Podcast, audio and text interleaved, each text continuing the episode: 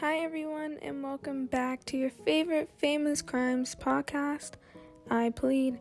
In this episode, we will be discussing the evidence collection of a somewhat controversial trial, the O.J. Simpson trial. In this case, O.J. Simpson is tried for the murders of Nicole Brown Simpson and Ronald Goldman.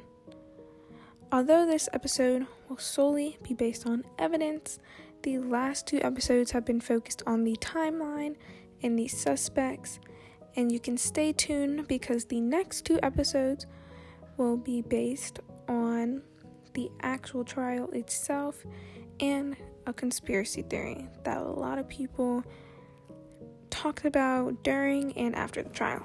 So, without further ado, let's jump right in. So, from the beginning, there were issues involving evidence collection. An important bloody fingerprint located on the gateway at Nicole Brown's house was not properly collected and entered into the chain of custody when it was first located, although it was documented in his notes by Detective Mark Fuhrman. One of the first to arrive on the scene, no further action was taken to secure it. So that was very, very controversial um, during this case. I say you can't really use it. The blade fingerprint really cannot be used if it's not collected right when it's seen. Like, I understand how you can skip over something so important. Um, but let's keep going. So, the detectives who took over Fuhrman's shift apparently were never aware of the fingerprint, and eventually it was lost or destroyed without ever being collected. Other items of evidence were also never logged or entered into the chain of custody, which gave the impression that sloppy forensic collection has been carried out at the scene. So, whether somebody was in on it and maybe kind of hid the evidence a little bit, who knows? Um, who knows if it was even there, you know, if it's not collected. I feel like certain things, like a bloody fingerprint, should be collected automatically. That's a very hard thing to just forget about. That's that's a very important piece of evidence right there. So, the prosecution had expert witnesses who testified that the evidence was often mishandled. Photos were taken of critical evidence without scales in them to aid in measurement taking. Items were photographed without being labeled and logged, making it difficult, if not impossible, to link the photos to any specific area of the scene. Wow, so I wonder if maybe one of the suspects were in on this, kind of telling officers, like, hey, I'll give you some money. Okay, let me not say that because I don't know. I feel like you can't say things like that. But hey, I mean, I've never heard of such a sloppy mishandling of evidence. That's very suspicious. So I need to check out some people who are working because that's very interesting, especially for a high profile case like this. I feel like you'd want to be extra careful and extra cautious and extra detailed. So, mm, that's a little fishy. That's how I feel. So, separate pieces of evidence were bagged together instead of separately, causing cross contamination, while items were also packaged before allowing them to dry, causing critical changes in evidence. Police even used a blanket that came from inside the house to cover Nicole Brown's body, contaminating the body and anything surrounding it. Beyond poor evidence collection techniques, sloppy maneuvering at the scene caused more bloody shoe prints to be left by LAPD than by the perpetrator. I think that was another thing that was like talked about was the bloody shoe prints because something was messed up with that as well. Um, throughout the investigation, there were issues with how evidence was secured. There was about 1.5 milliliters of O.J. Simpson's blood assumed missing from a vial of evidence.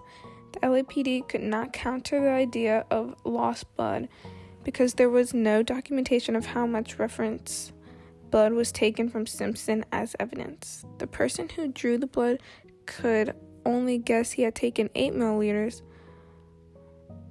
but only 6 milliliters could be accounted for by the LAPD. Hmm. Losing blood? I feel like, honestly, if you're taking my blood and you lose it, mm, where did my blood go? But hey.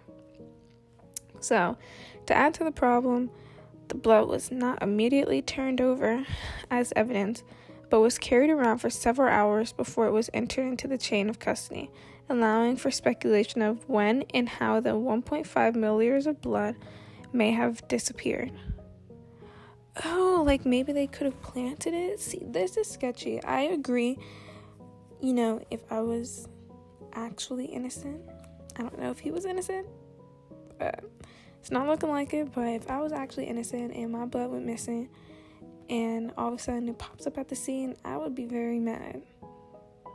I would be very upset because that is very suspicious. Like, how's it go for hours? For hours, bruh? Hmm. That's weird. Okay. The security of LAPD storage and labs was also brought under scrutiny when it was discovered that some piece of evidence had been assessed and altered by unauthorized personnel. Simpson's Bronco was last entered at least twice by unauthorized personnel on the impound yard. Nicole Simpson's mother's glasses had a lens go missing while it was in the LAPD facility. Like, I can understand maybe a couple mistakes, but this much messed up evidence? Yikes, yikes, yikes, that's awful. So, not only were there many claims that the evidence was mishandled in the police lab, but there were also claims that evidence was planted at the crime scene. Because the police department did not have proper collection documents regarding Simpson's blood, it was argued that the police planted Simpson's missing blood on critical evidence and in critical areas of the murder scene. That is a very good argument because they did literally like one and a half milliliters of blood went missing, like just disappeared. And if, you know, the blood was just off somewhere for hours, that's very believable. That's a very, very great argument. So I agree with that argument. Um, not saying I think that he didn't do it, but I do there could have been some funny business going on to, you know, try to get him. But hey. So because the police department um the defense team, sorry, the defense team stated that EDTA was found in the samples of blood that were collected at the crime scene. EDTA is a blood fixer, anticoagulant, used in labs and mixed with collected blood. If evidence with Simpson's blood showed traces of EDTA, the defense claimed that the blood had to have come from the lab, which meant that it was planted, which is true. That's true. However, EDTA is also a chemical found naturally in human blood and chemicals such as paint. At the time, tests were not readily available to differentiate between natural and contaminated EDTA or the differences in the level of EDTA in blood. Some believe that the positive EDTA results may have been due to contamination of the equipment used to run the tests. So, that's pretty much it for like the different evidence being mishandled and stuff throughout, so that may change your mind about, you know, did OJ do it or not? You may think, hey, maybe this is a little bit too sketchy, maybe he is being framed. But at the same time, you also have to think about, you know, the timeline that we discussed earlier, how he just happened to be leaving the day they were murdered. Um, so yeah, and also the jealous ex thing um, would also make sense. And also, you got you can't forget the other suspect, his son. Um, his son could have easily, you know, he had a rage problem, so he also could have had something to do with it. But um, yeah, that's it for the evidence. The evidence was very iffy. It's not looking good for the LAPD because they, for a case this big, you can't have that many mistakes. So it's kind of eh, eh. It's all up to your opinion, but we're gonna get more into it next. The next one, next podcast, will be solely just about the trial. And then the next one will be about conspiracy, which is a very important one. That's going to be my favorite one to talk about. So when we get to conspiracy, you know, just know I'm going to be real passionate about that one because it's it's a believable conspiracy.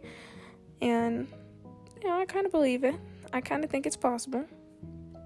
But we'll get to that when we get to that. So thank you for joining me today in this podcast and stay tuned for the next episode in this series.